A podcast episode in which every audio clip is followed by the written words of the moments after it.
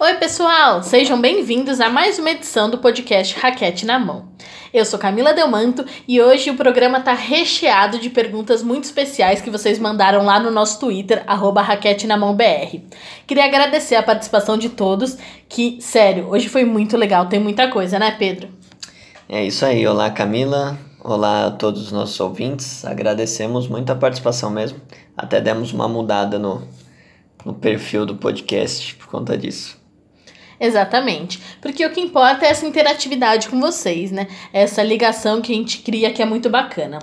Bom, antes de começar, eu queria falar das nossas redes sociais. Estamos no Instagram, Facebook, é, Spotify e, claro, no YouTube, no nosso canal, né? Tem muito conteúdo especial para vocês. Durante o Australian Open teve vídeo diário, pessoal.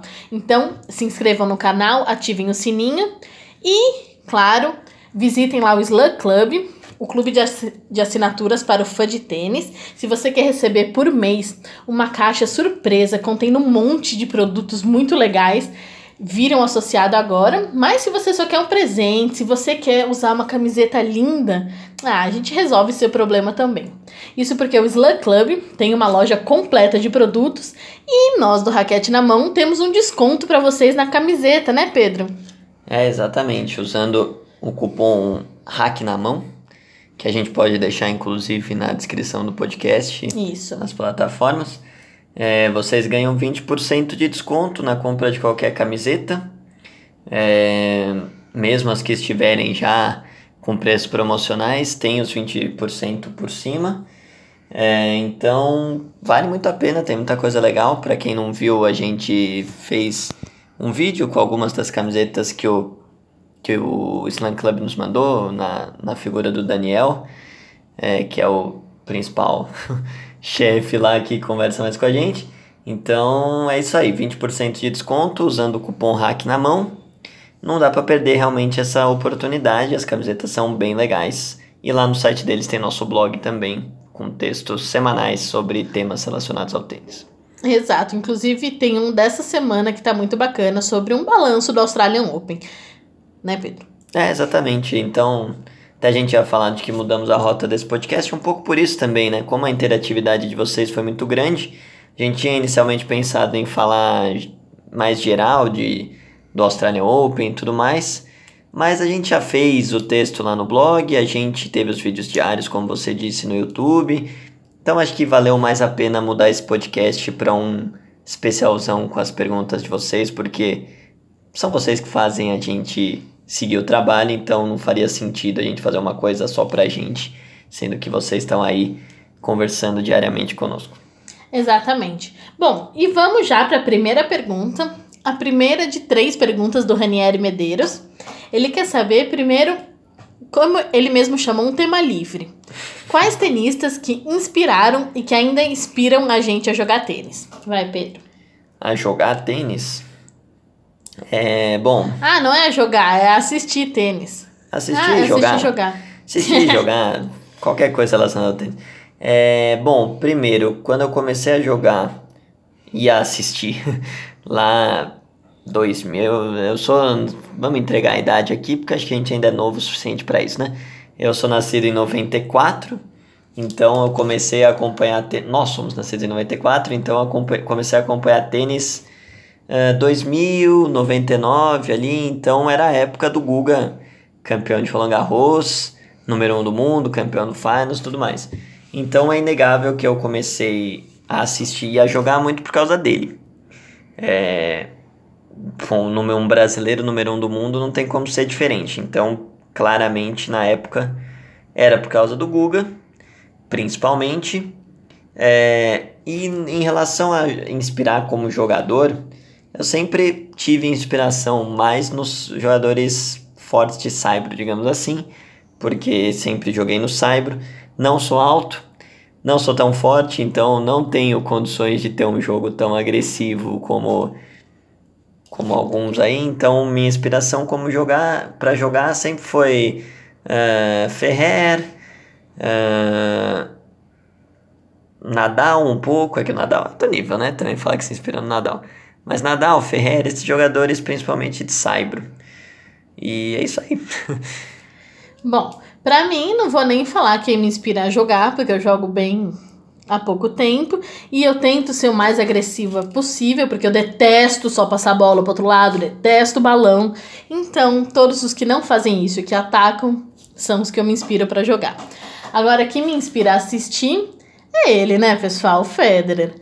Quando a gente começou a namorar, eu e o Pedro, é, não sei se ficou claro, provavelmente não, mas ele é muito louco pelo Nadal. E daí eu falava, poxa, ele gosta tanto, né? Eu, como uma namorada que recém começou o relacionamento, vou tentar, né? Vou acompanhar o Nadal. Daí eu comecei a acompanhar, procurava vídeos no YouTube o tempo inteiro. Claro que eu já conhecia tênis, sempre gostei muito de esporte. E daí eu falava, ah, mas eu tenho que saber mais coisas do Nadal. Daí sempre aparecia sugerido lá um vídeo do Federer. Daí eu punha. Daí eu fui descobrindo que na verdade eu sou completamente apaixonada pelo Roger. É, em relação a jogadoras mulheres, adoro a Serena, adoro a Vênus e adoro a Azarenka porque ela torce por Broncos assim como eu.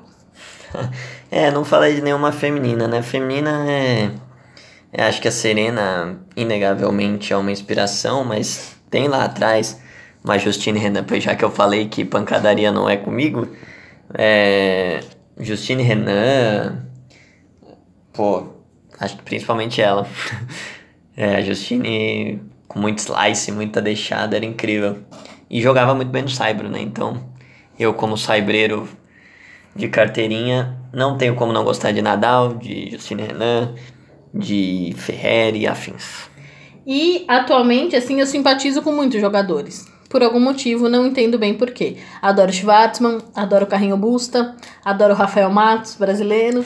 Então, eu pego uns aleatórios e começo a torcer. Aí. Rafael Matos é ótimo, é porque é bem, é bem alternativo, mas muita gente boa, inclusive, conversou com a gente lá no ITF de São Paulo quando a gente foi. E fez vídeo com a gente no YouTube, assistam lá. Exatamente. Bom, e já que a gente citou esses dois tenistas agora, nos leva a outra pergunta do Ranieri, que é: Ah, pega essa bucha, Pedro.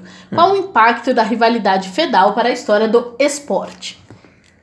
Ô, louco, né? É, vamos entender a história do esporte como tênis ou história do esporte como esporte mesmo? Não sei, mas vamos tentar dar uma resposta aí boa.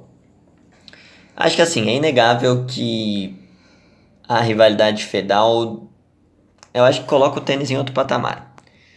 Porque a gente tinha um Federer ali dominante em 2004, um pouco antes do Nadal surgir tão forte, mesmo 2003.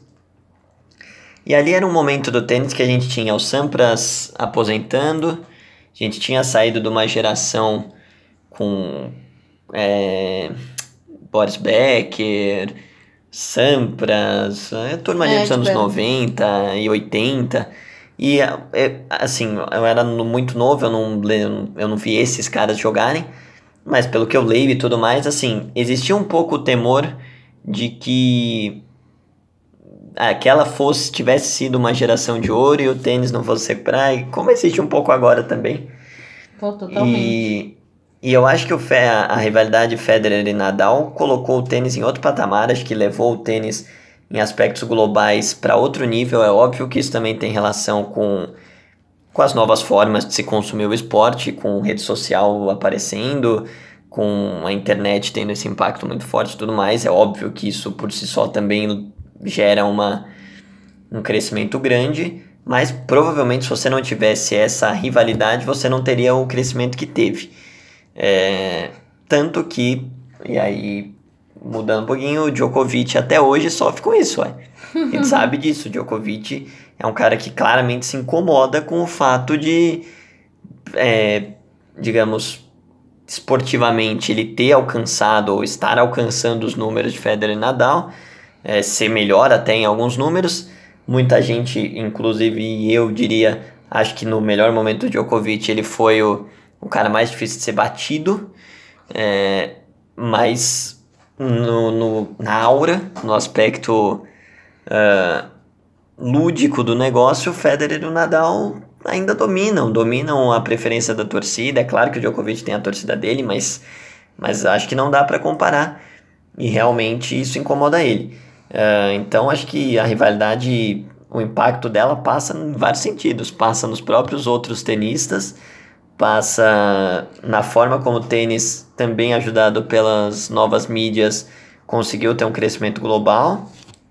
E é isso aí. E acho que, fora que são dois caras espetaculares que, Exato, que inclusive entrar. fora de quadra são exemplos e tudo mais. Eu ia entrar nesse mérito, porque não basta apenas ser rival. Eles têm uma importância, tipo, eles são gigantes para aquela modalidade. E isso só alavanca aquela modalidade e o esporte em geral. E a gente vê isso em muitos casos. A gente vê isso na Fórmula 1, a gente vê isso no basquete, a gente vê isso no futebol, a gente vê isso no futebol americano. Quando dois caras tão bons, dois, três, quatro, enfim, da mesma geração, é, são tão bons e vivem essa rivalidade, todos ganham. Por mais que ah, você torce pra um, daí você sofre, não sei o que lá, mas isso só engrandece o esporte. Então eu acho que é muito importante pro tênis e é muito importante pro esporte em geral. Sim. Bom, continuando nesse assunto, vamos para a próxima pergunta, agora do Tarcísio Colares, que ele quer saber, né, já nesse gancho que amanhã, estamos gravando dia 6, numa quinta-feira, e amanhã tem exibição entre Federer e Nadal na África, partida beneficente, que promete ser a maior da história do tênis, esperados 50 mil espectadores, e o Tarcísio quer saber, Pedro, ele tem a impressão que Federer, Nadal e Djokovic quando eles se aposentarem oficialmente, eles vão passar uns dois anos ali jogando exibição, fazendo evento e ganhando muito. O que, que você acha disso? Eu acho que vai ser muito mais que dois. É, Cara, primeiro, ganhando muito dinheiro, eles vão ganhar pro resto da vida deles. É, eles não precisam fazer mais nada, que eles vão continuar ganhando dinheiro só com a imagem deles. É, acho que vão continuar envolvidos com o tênis. Acho que caras desse tamanho não tem como o cara desaparecer. Né? Falar, não, agora vou ficar lá em casa e, e não. Eles vão continuar, ainda mais que eles já têm essa, essa, esse histórico de fazer as exibições e tudo mais. Então, eu diria que, que sim, que eles vão continuar provavelmente jogando exibições, provavelmente vão continuar indo lá pra Lever Cup todo ano. Eu não duvido que os caras inventem uma mudança no, na regra pra ter um jogo de ex-tenistas, por exemplo, e aí o Federer jogar, o Nadal jogar, enfim. É, Showball. é, acho que esses caras já transcenderam o profissionalismo. Eles já são imagens relacionadas ao tênis. Então, assim como o Rod Laver, que jogou em uma época que não tinha 10%, um 10%, não tinha 1% do, da cobertura midiática que tem hoje. E o Rod Laver, todo torneio, ele tá lá. E todo mundo sabe quem é o, quem acompanha o tênis sabe quem é o Rod Laver mesmo sem ter assistido. O Federer e o Nadal vão ter isso potencializado a mil. é. O Nadal tem a academia dele, enfim, vão estar sempre aí jogando exibição, participando de evento em torneio, isso aí não. Eu não- também acho. Eles não vão ser assim esquecidos tão Não. cedo, porque eles vão continuar. Vão estar sempre ali, não tem, tem como. É isso aí. Bom, agora vamos entrar um pouquinho no Australian Open, que acabou neste domingo. E o Thiago Magalhães quer saber, Pedro, no feminino, qual foi a maior decepção? Bart, Serena ou Osaka? Ah, Serena, né? Porque. Primeiro a gente tinha colocado a Serena como favorito no podcast pré-AO, acertamos o Djokovic. É uma realidade. Acertamos o Djokovic, o, o feminino, se alguém acertou, Tá rico. tá rico, porque apostar na Kenny ninguém ia apostar. É, acho que a Serena, por, primeiro porque ela caiu muito cedo, né, na terceira rodada. É, a Osaka também, mas a Osaka ainda vai lá, perdeu pra Golf, que é, que é uma jogadora fantástica, inclusive no texto do blog. Ela é um dos temas. E, e a Bart chegou na semifinal, acho que não dá nem pra falar que ela decepcionou de forma alguma, assim. Pode dizer que ela não fez um bom jogo contra a Kenny, é verdade, mas mas não dá pra dizer que é uma decepção chegar numa semifinal de slam. Então, Serena Williams é, perdeu um jogo inimaginável contra a Wang, embora a Wang tenha ido muito bem, não dava pra imaginar ela caindo tão cedo. Quando será que vem esse recorde? É, Wimbledon. Cravou. Bom, e já que você falou desse jogo aí que a Bart perdeu pra Kenny, o Ranieri quer saber. Que golpes ela podia ter executado melhor? É, no jogo da semifinal, acho que ela caiu muito. É, a, a apostou muito em troca nos backhands e a Bart falhou, né? A Bart tem um slice bem bom de backhand, mas no dia não estava entrando tanto. Uh, quando ela bate à esquerda, ela já tem um pouquinho mais de dificuldade, não é um golpe tão seguro assim, tão bom. E ela errou também bastante. É... Enfim, mas eu acho que principalmente além dos golpes, eu acho que a Bart ela bobeou na hora decisiva, né? Ela teve set point nos dois sets, ela sacou para fechar o segundo. Ela teve set point no tiebreak do primeiro.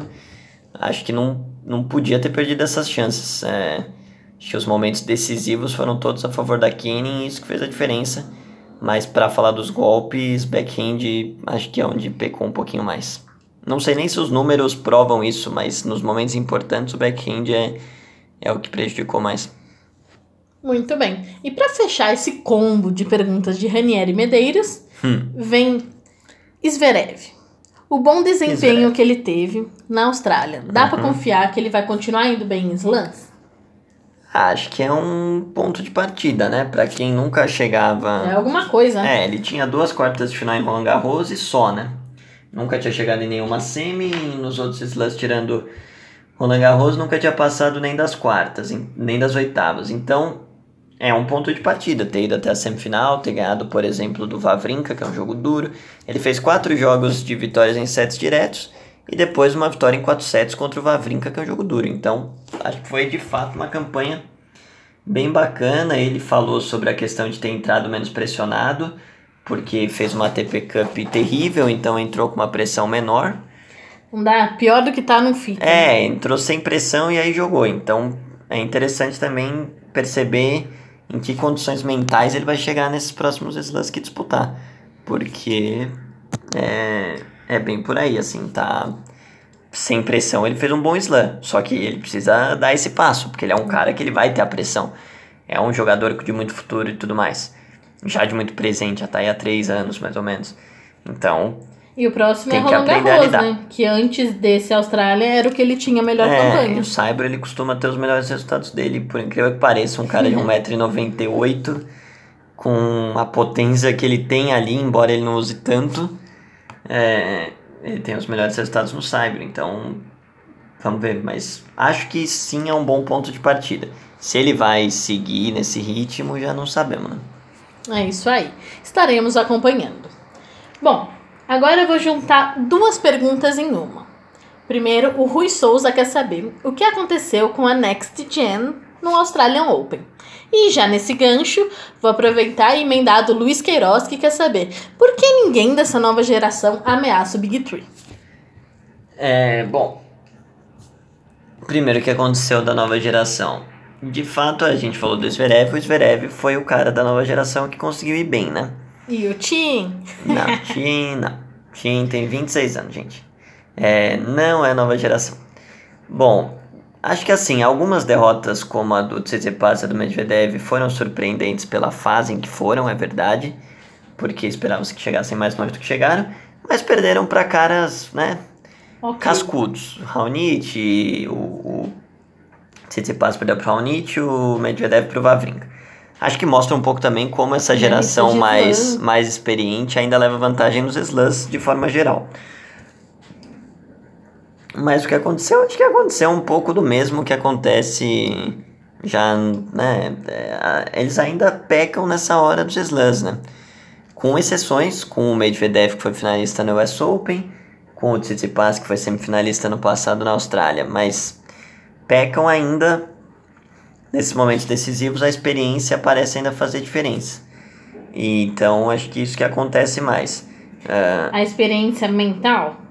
É, eu acho que sim, é de saber lidar com, com, com jogos de 5 sets, enfim. O Chapovalov, por exemplo, perdeu na primeira rodada pro Ih, Fuxovics.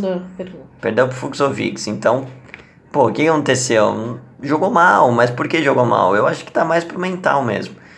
É, e sobre não incomodar o Big Tree, entra nisso também. O Big Tree, acho que foi o. Ninguém incomoda o O Saque, o, o Cosenza, né, do blog Saque Voleio, que, que falou isso, acho que no Instagram dele, se não me engano, que o pacote dos três ainda é melhor que o dos outros. E aí, isso num torneio de cinco sets faz muita diferença. O, o mental mais físico, mais técnico, mais experiência ainda é melhor deles. Então é muito difícil, a molecada tem que remar muito para ganhar, como o Tsitsipas ganhou do Federer ano passado, mas tem que remar, remar remar. É, porque você vê aí, antigamente você podia pensar, ai, mas eles vão ficar mais velhos, vão ficar ruim. Mas você vê o Federer, 38 anos aí, jogos de 5 sets. O Nadal, Djokovic, 32. Então físico, tira. E mental, eles ganham porque eles são os três melhores. Então eles ganham também. Físico não importa, mental. Daí experiência, ninguém tem mais que eles. Daí. É... Entendeu? Tudo. Técnica. Obrigada, técnica. É, essa, essa... Golpes individuais. Não bate. É, essa eu acho que é a grande questão dessa nova era do esporte, nesse momento até mais masculino. O feminino você tem várias meninas, Andresco já é campeã de slam, a Galf tá fazendo que faz 15 anos e tudo mais. Que é, antes era justamente isso você tinha uma queda física a partir da umidade, então os novos conseguiam compensar nisso. Então, hoje em dia, os caras conseguem se manter fisicamente muito bem por muito mais tempo, e aí a experiência gera uma diferença maior do que gerava antes. Então acho que natural que a gente tenha realmente, como a gente tem o LeBron sendo o grande cara da NBA com 34, Brady 35, com 42, o Brady com 89 anos sendo um dos hum. melhores quarterbacks da NFL. Em todos os. O Cristiano Ronaldo tem 35 anos e ainda é uma máquina no futebol, enfim. É, o pacote desses caras vai durar mais tempo e aí o cara só evolui, só evolui. Tecnicamente o cara é brilhante, aí o cara tem experiência, o cara mantém o físico, pô, você vai fazer o quê? é isso aí. Bom, agora você citou um pouquinho ele, mas a Marcela Linhares quer saber especificamente o que esperar do da temporada do Chapovalov.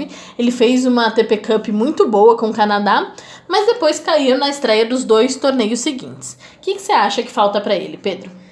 É, o... ah, então. O Chapovalov, tá a parceria com o, com o Yuzny, ela deu muito certo, vem dando muito certo no geral, é, desde que assumiu a evolução, é clara.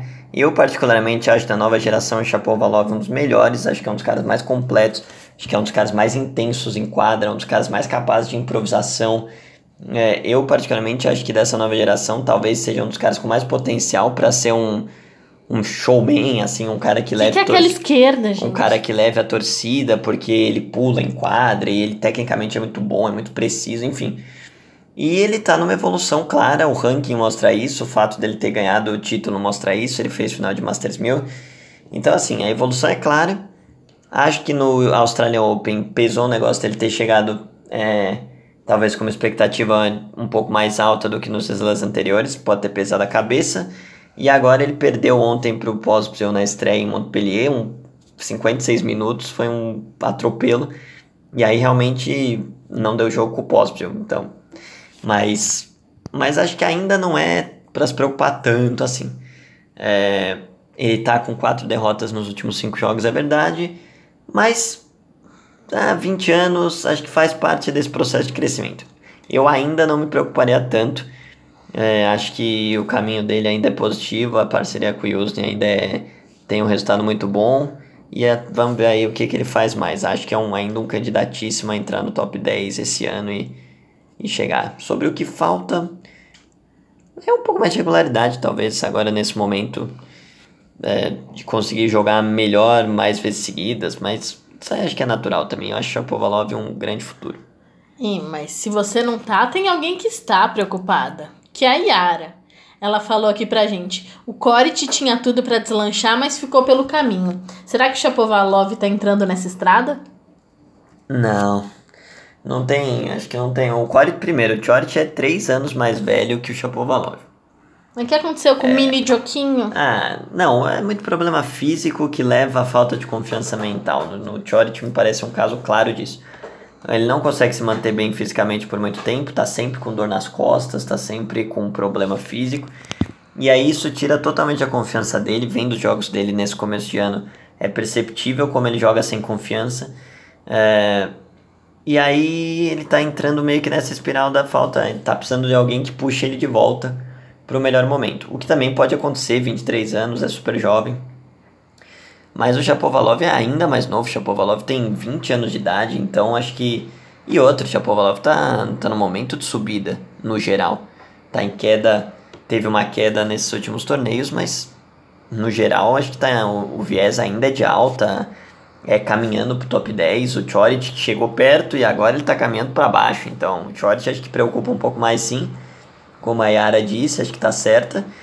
É, sobre o Chapovalov, acho que ainda é muito cedo para achar que, que não vai dar em nada ou que não vai ser. Se bem que isso eu ouço o Chapovalov faz tempo. Eu vi que Chapovalov já, já vi comentário, ah, sei lá, ano passado ele com 19 anos, os caras, esse Chapovalov também não vai dar em nada, ele não ganhou slam até agora. O que, que, você tava fazendo com 19 anos? Com 19 anos ele não ganhou slam, cara. O Federer ganhou o primeiro slam dele com quase 22. O Djokovic foi ganhar o segundo slam com 23 para 24. O Murray ganhou o primeiro slam com 25. O Nadal, tirando o Roland Garros, onde o cara é um fenômeno absoluto que ele ganhou desde cedo, ele ganhou o primeiro slam dele com 22 também. Então, assim, cobrar que alguém tem slam com 19, pelo amor de Deus. Né? É isso aí. Bom, seguindo nessa linha, mais uma pergunta da Marcela Linhares, nossa companheira. Ela quer saber o que esperar do Tim nessa temporada. Agora mudamos de Chapovalov para Tim. E se é ele que tem chance de fora do Big Tree ganhar um slam? Ou quem seria?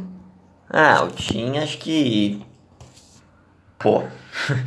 o cara tem um retrospecto positivo, inclusive contra o Big Tree. Em jogos de 5 sets, nem tanto, mas ganhou, por exemplo, do Djokovic em Roland Garros ano passado. Então, assim, eu acho que o Tim chegou. Eu acho que num jogo melhor de 3 sets, o nível que ele tá jogando, mesmo na quadradura, que ele evoluiu demais,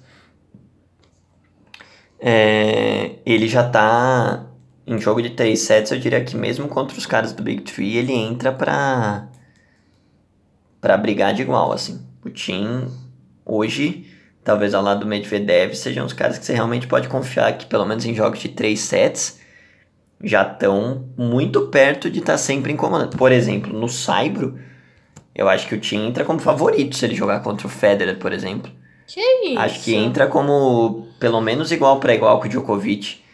Num jogo de 3 sets, acho que entra talvez até de igual para igual contra o Nadal. 5 sets Roland Garros, talvez ainda não, contra o Nadal. Mas, talvez, claro que não. Não, mas o time tá crescendo demais. Eu não duvido que o time ganhe Roland Garros esse ano, já respondendo a segunda parte. Eu acho que ele tem chances reais de ganhar Roland Garros. Reais, porque ele tá num, num momento tecnicamente muito bom. Ele passou a perceber que ele pode ganhar.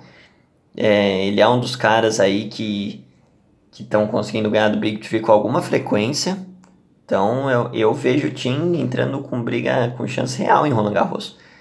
Real mesmo, acho que o favoritismo do Nadal já não é mais aquele absurdo que foi anos anteriores, não. Bom, mas se ele pode entrar, talvez, como favorito em Roland Garros e no Rio Open, então, pessoal, que é isso? Daqui a pouco tem Tim no Rio, em solo brasileiro. Isso nos leva à pergunta do Christian Beyer, que quer saber quem vai derrubar o Tim no Rio? Ou se não tem ninguém, o bicho já tá garantido. Ah, é claro que favoritaço ele vai ser. Mas aí entra a questão de ser um ATP 500 e qual, assim, óbvio, o Tim é um cara extremamente profissional, ele não vai vir aqui para fazer como outros fizeram, que é pegar a premiação, jogar a primeira rodada e depois e depois ir pro Cristo Redentor, entendeu? Isner e Sock. Ah, Isner e Sock de helicóptero indo pro Cristo Redentor. Maravilhosa essa cena. O Isner vindo jogar um torneio na América do Sul no Saibro, né? Realmente, tudo a ver, né? É, mas enfim. Uh, o Tim é um cara extremamente profissional que joga esse torneio pra valer, já ganhou e, vem todo ano e tudo mais. É o favorito? Obviamente que é. Mas tem uma questão física aí. Ele já desistiu de Buenos Aires é, óbvio, tem uma semana mais de descanso para o Rio, mas ele pode chegar talvez ainda um pouco cansado, enfim. Nessa alguém pode surpreender. Se ele jogar no, no máximo dele, é óbvio que dificilmente alguém aqui no Rio vai ganhar dele. Mas aconteceu, é. Perdeu ano passado pro Jerry na estreia. Perdeu, estávamos lá no Jockey. Estávamos lá. Pro Verdasco em 2018. O maior winner que já vi ao vivo na vida. É, então. E. Bom, então é isso, assim, a princípio acho que não dá para acreditar, ele é o favorito. Mas ganhar alguém pode. Temos aí, né, difícil, né? Que o Berrettini é tá meio machucado, tchau, é verdade então. Mas não. É difícil, mas. Tiago. Então, imagina o Thiago num grande dia ganhando do Tim, seria fantástico. Bom, a gente segue falando do austríaco que tá bombando aqui no nosso Twitter e a Marcela quer saber. O que você acha desse posicionamento do Tim de não jogar a Olimpíada? Ele não considera tênis um esporte olímpico, não veio para o Rio em 2016 e vai fazer o mesmo com Tóquio. É, ele já falou realmente isso aí, né? Sobre o que ele pensa sobre o tênis nas Olimpíadas, embora também já tenha dito que talvez jogue em Paris 24, porque, né? Ali onde é Roland Garros, ele gosta e tudo mais. Ah, daí, né, mas, né, que entra como favorito, ele vai, é. o lindo. Mas ah, eu acho que é escolha pessoal, não, não vejo grandes problemas, nem acho que assim, é escolha dele. Não, não acho que seja nenhum desrespeito com a competição, nem algo, nossa, que, que honroso, assim. É uma escolha, não tenho. Uma escolha que. que é ok.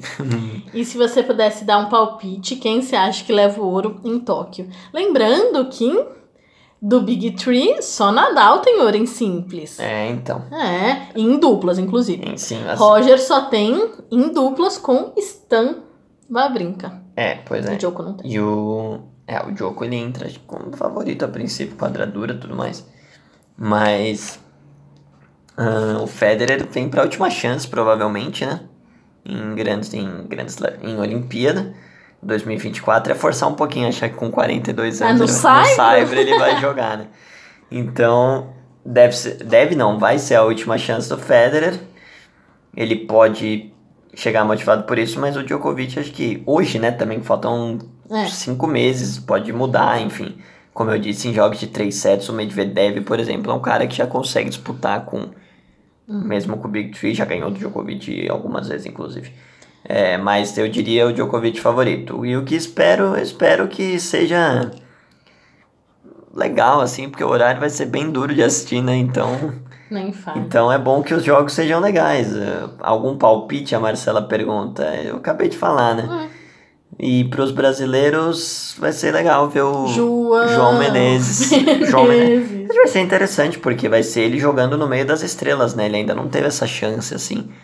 Imagina tá pegar um top 10 numa primeira rodada, seria bem legal. Espero que não, né? E, e nas duplas é sempre a esperança, né? Com, com o Melo e com o Soares aí.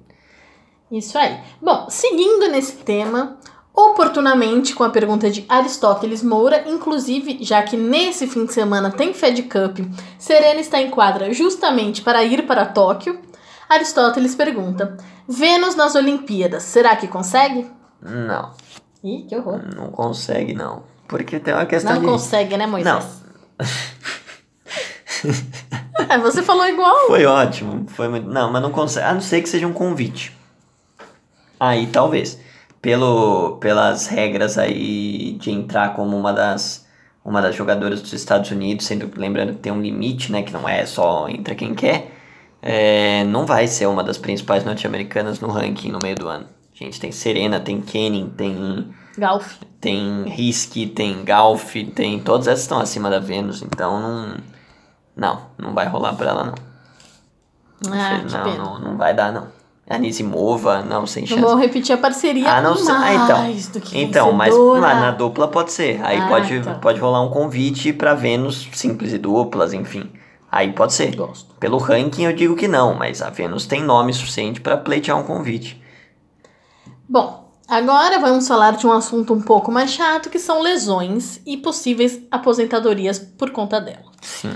A Marcela Linhares quer saber. Hum. Tá na hora de Nishikori e Del Potro aposentarem as saquetes? Ah, vai é, e quem e quais tenistas estão demorando, não estão, mas demonstrando o desempenho de antes. Você pode, inclusive, vou te dar essa deixa, linkar com a pergunta de José Geraldo Zicchia, grande fã de Tsonga, que quer saber quanto tempo ele vai ficar afastado das quadras justamente por lesão. Tá, vamos começar com a do Zicchia, porque é uma resposta mais direta. O Tsonga fez um post no Instagram na última semana, é, ele desistiu no Australian Open, né, no jogo contra o Popirin, e ele fez um post afirmando, né, contando, revelando que tem uma inflamação nas costas, né, que os exames mostraram isso, e que ele precisa de algumas semanas para se recuperar. Não deu um prazo exato, não, não deu um calendário aí para os próximos meses. Então, o que sabemos é algumas semanas fora se recuperando desse problema nas costas. Uh, eu entendo que a deixa que você me deu é para dizer que o Tsonga é um dos que não não repete o desempenho anterior. Maravilhoso, é isso é. mesmo. Lembrando que Tsonga foi finalista de slam Sim, e o responsável pelo primeiro título de Joko na Austrália. É, porque ele foi o vice. É. Ah, podia nunca ter começado esse ciclo aí de invencibilidade do Djokovic na Rod Laver Arena. O, o Tsonga, número 5 do mundo, campeão de Masters e tudo mais. É, o Tsonga, mas é óbvio, mas é, é uma questão física, né? Por mais que a gente tenha falado das evoluções físicas e, e tudo mais, também não são todos que vão durar tanto tempo assim. Uh, não é todo mundo que com 38 anos vai jogar o que o Federer joga. Uh, o Tsonga é um que me parece caminhar aí também para uma reta final de carreira e acho natural, já tá com, vai fazer 35 anos esse ano, ou 36, enfim. Uh, então acho que ele não repete mais o desempenho de antes. É, e Nishikori sobre Del Nishikori Del Potro né, aposentar. Eu sempre acho que essa questão da aposentadoria a gente não tem como falar, cara. Acho que a gente não tem nem o direito de querer aposentar ninguém. Falar, isso aí tem que parar, já deu, hein? Acho que não dá pra gente falar isso. É, eu acho que o Del Potro, eu acho que tá mais no limite para aposentar, porque é muita lesão séria, é muita novo, operação né? o tempo inteiro, é muita resiliência para estar tá sempre voltando. Também com aquela direita, né? Sem contar que ele é um ano mais velho que o Niscore. Ele, esse ano ele faz 32. É, eu acho que a hora de aposentar só eles podem dizer quando é. E, mas eu entendo que assim. É óbvio que essas lesões machucam a cabeça também. E. Mas se eu tivesse que dizer, eu acho que o Del Potro para antes que o Niscore. Eu acho que o Niscore, embora também viva com muitas lesões, é um ano mais novo, acho que as lesões não são tão traumáticas quanto as do Del Potro.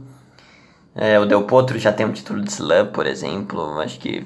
Ah, falando nisso, pessoal, eu falei motivação. brincando que o Tsonga foi responsável pelo título do jogo. da mesma forma que o Nishikori foi responsável pelo título do Silit no US Open 14 e que o Delpo foi do Joko do US Open também. Então, brincadeira. É, fala que é fã do Federer depois dá uma dessa, é... você vê que... Mas enfim, vamos seguindo aqui. É tudo brincadeira, pelo amor de Deus, gente. É, não temos clubismo na hora de analisar nem de fazer as coisas. É, Djokovic é um tenista absolutamente fantástico, como eu mesmo disse, para mim na melhor fase, o mais imbatível do Big Three. É, bom, então, para finalizar, Nishikori nem Del Potro, acho que eles têm que saber a hora de parar, mas se eu tivesse que apostar, eu acho que o Del Potro vai acabar parando antes do que o Nishikori. Muito bem. Agora vamos para um assunto mais alegre, que nos leva à pergunta do Rui Souza. Bom, com o título na Austrália, o Djokovic passou o Nadal, voltou para o topo do ranking e o Rafa em segundo. E ele quer saber, o que vocês acham da briga pelo número 1 um até o início da temporada de Cyber? Ah, não tem muita disputa, eu acho, porque o Djokovic defende muito pouco, né? O Djokovic fez campanhas ruins em Indian Wells e Miami ano passado. E Enquanto o Nadal, por exemplo. E o Roger que defende. É, o Federer defende. É, o Federer provavelmente vai ser ultrapassado pelo. Bom, se bem que ah, o Tim. baleia. Se bem que o Tim defende o título também em Indian Wells, mas. Sobre o Roger. É, o Federer defende 1.600 pontos entre Indian Wells e Miami. É, eu diria que assim, não tem muita briga porque o Djoko defende pouco, porque ele foi mal ano passado nesse, nesses torneios. E e o Nadal não jogou Miami, mas defende uma semifinal em Indian Wells. Então, se eu tivesse que apostar, eu acho que o Djoko se mantém com alguma tranquilidade. E aí no Cyber o Nadal também é, tem uma chance, porque se a gente lembrar, no passado ele teve, né? Ele perdeu Monte, Monte Carlo, que geralmente ele não perde. Ele perdeu Barcelona, que geralmente ele não perde. Aí a gente pode ter os dois somando, embora depois o Nadal vá ter que defender Roma e Roland Garros. Mas a princípio, acho que até a temporada de Cyber o Joko sobrando. Muito bem. Agora chegamos à nossa última pergunta, que é uma pergunta complexa, mas hum. muito bacana, por isso que eu deixei ela por último. Ela vem do Luiz Henrique Mendes. Primeiro eu queria agradecer o elogio e vou fazer um resumo para vocês. Ele diz que ele acha a comercialização dos challengers um desastre porque o tênis deveria reconhecer mais esses jogadores. E ele quer saber, Pedro, de você, o que falta para dar mais visibilidade aos challengers, para trazer mais pessoas, para trazer mais público ao vivo e para fazer aquelas pessoas que só assistem Masters 1000 e Grand Slam também se interessarem e se apaixonarem pelos challengers. Caramba, é uma boa pergunta. É, a gente gosta de challenger, né? A gente acompanha bastante, até porque brasileiros estão mais nos challengers do que nos ATPs. Eu acho que a ATP deu um bom passo ano passado, quando ela obrigou todos os challengers a fornecerem imagens de todas as quadras para streaming no site oficial da ATP. Então, para quem não sabe, o site da ATP tem streamings oficiais de todos os quadros de todos os challengers. Então dá para acompanhar de graça. Dá para acompanhar tenista jogando a raquete na outra quadra, tudo isso, Sim, pessoal. Ontem nosso amigo Akira Santilha também fez. Ah, também tacou a raquete lá para casa do chapéu quando perdeu o jogo. É, Fala esse nome três vezes rápido. So, com a Akira Santilha. Difícil, hein? Vou nem tentar. Foco. É o que, mas assim, maior visibilidade. É claro que é difícil. Assim, é que nem mesmo em outros esportes, né? Você você trazer visibilidade para um circuito menor. Eu, mais que visibilidade, eu acho que a ATP, enfim, a ITF tinham que trabalhar para que os caras que jogam nesse nível conseguissem ter um rendimento melhor financeiro, né? A gente vê premiações absurdas nos slams, nos, mesmo nos torneios ATP Não, em geral. Na Austrália, Djokovic, 12 milhões! É, então, eu acho que isso poderia ser distribuído de uma outra forma para que quem se esforça lá nos challengers consiga é, sobreviver, né? Com, com mais. Não só sobreviver, mas ganhar mais, mais dinheiro, enfim, e, e, e seguir no esporte. É, para atrair público, então, é. Eu acho que, é claro, é difícil falar de uma estratégia, mas eu acho que as pessoas têm que dar uma chance. No ITF de São Paulo, que a gente foi lá no Paineiras, a gente viu uma conversa de uma, um filho com o pai, ele era uma criancinha, e falou: pai, o Federer vai jogar aqui?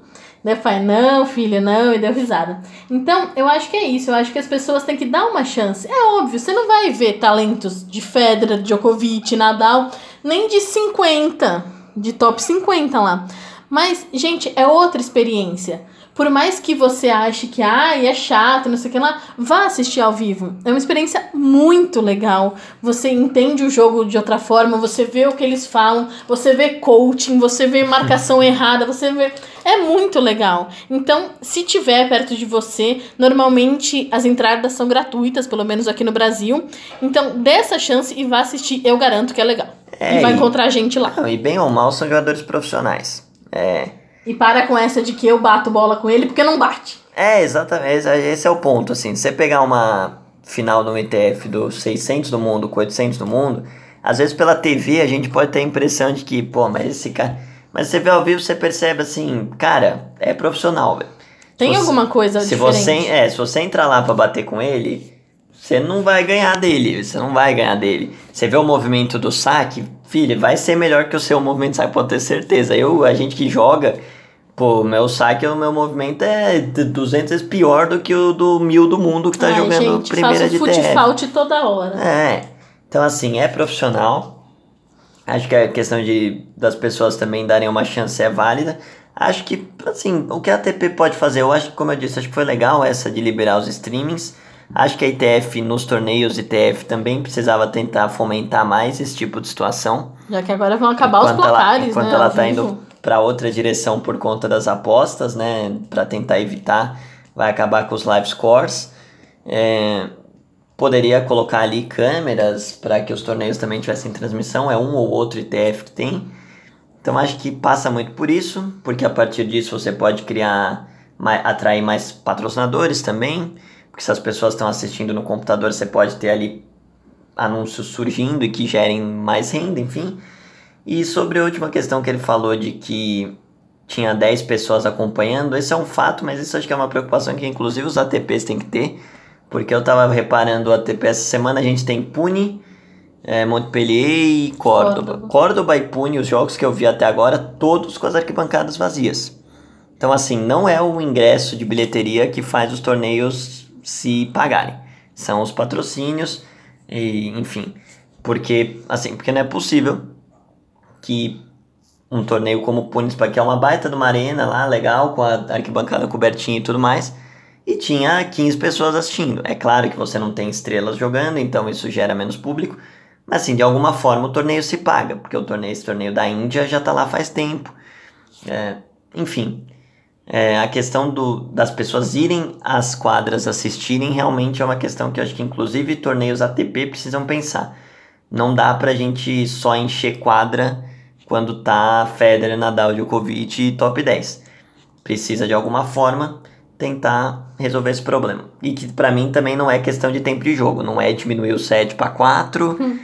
Não cê, é o shot clock. Você tem, é, você tem que de alguma forma criar algum tipo de estratégia de marketing, de interação, para que os estados estejam sempre cheios. Vai buscar exemplo no futebol, vai buscar exemplo nas grandes ligas europeias, na Alemanha, que todo dia o todo jogo do Borussia tem 90 mil no estádio, todo jogo do Manchester United com o time na fase ruim tem 75 mil.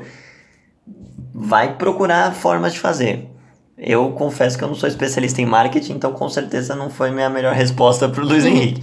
Mas eu acho que é por aí. Eu acho que passa pelas pessoas darem chance, como você disse, passa por estratégias de marketing que levem as pessoas para assistir, porque é profissional, o nível de jogo é bom, como o próprio Luiz Henrique disse e o que a gente tem conseguido descolar das pessoas é essa visão de que só vale a pena ir para ver o cara que é top 10, para ver o cara que é estrela.